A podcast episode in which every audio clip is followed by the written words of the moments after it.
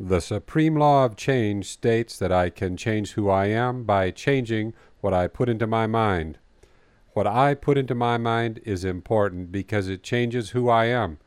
What other people put in is equally important because it changes who I am as well.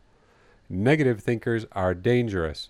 When they put negative thoughts into my mind, they push my inner voice in a negative direction and make me into a negative person. Limited thinkers are equally dangerous. When they put their limiting thoughts into my mind, I start to believe that my dreams are impossible. I will not allow the lifelong disoriented to abuse me with their litany of negation and limitation. I will not allow them to steal my dreams.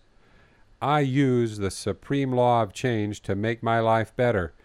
I spend my time with positive people who put good things into my mind. I read positive books and recite positive self talk to push my inner voice in a positive direction. I become a positive person by putting positive things into my mind.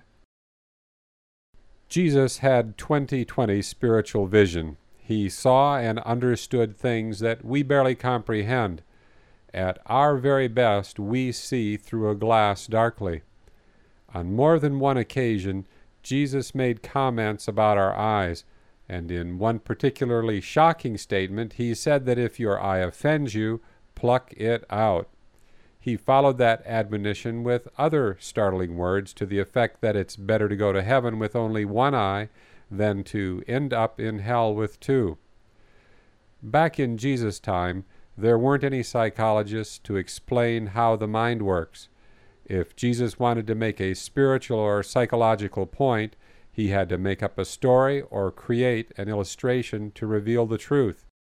Obviously, the point of Jesus' story had nothing to do with plucking your eyes out. He wasn't advocating masochistic self mutilation as a path to redemption.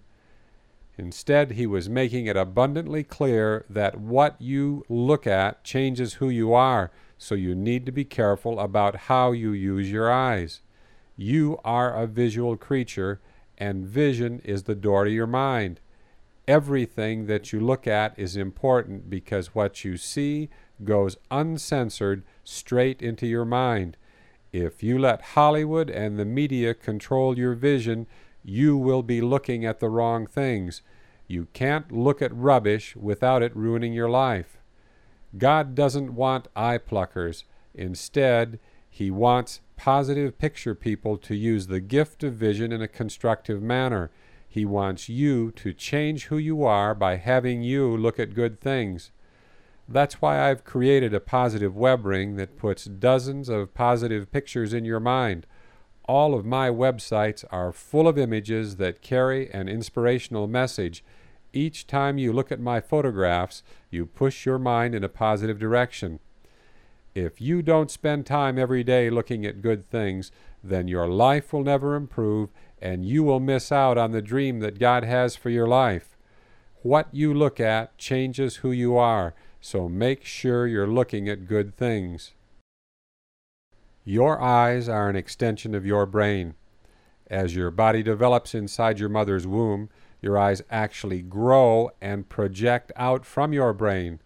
For all practical purposes, your eyes are part of your brain. That's why your eyes are so important.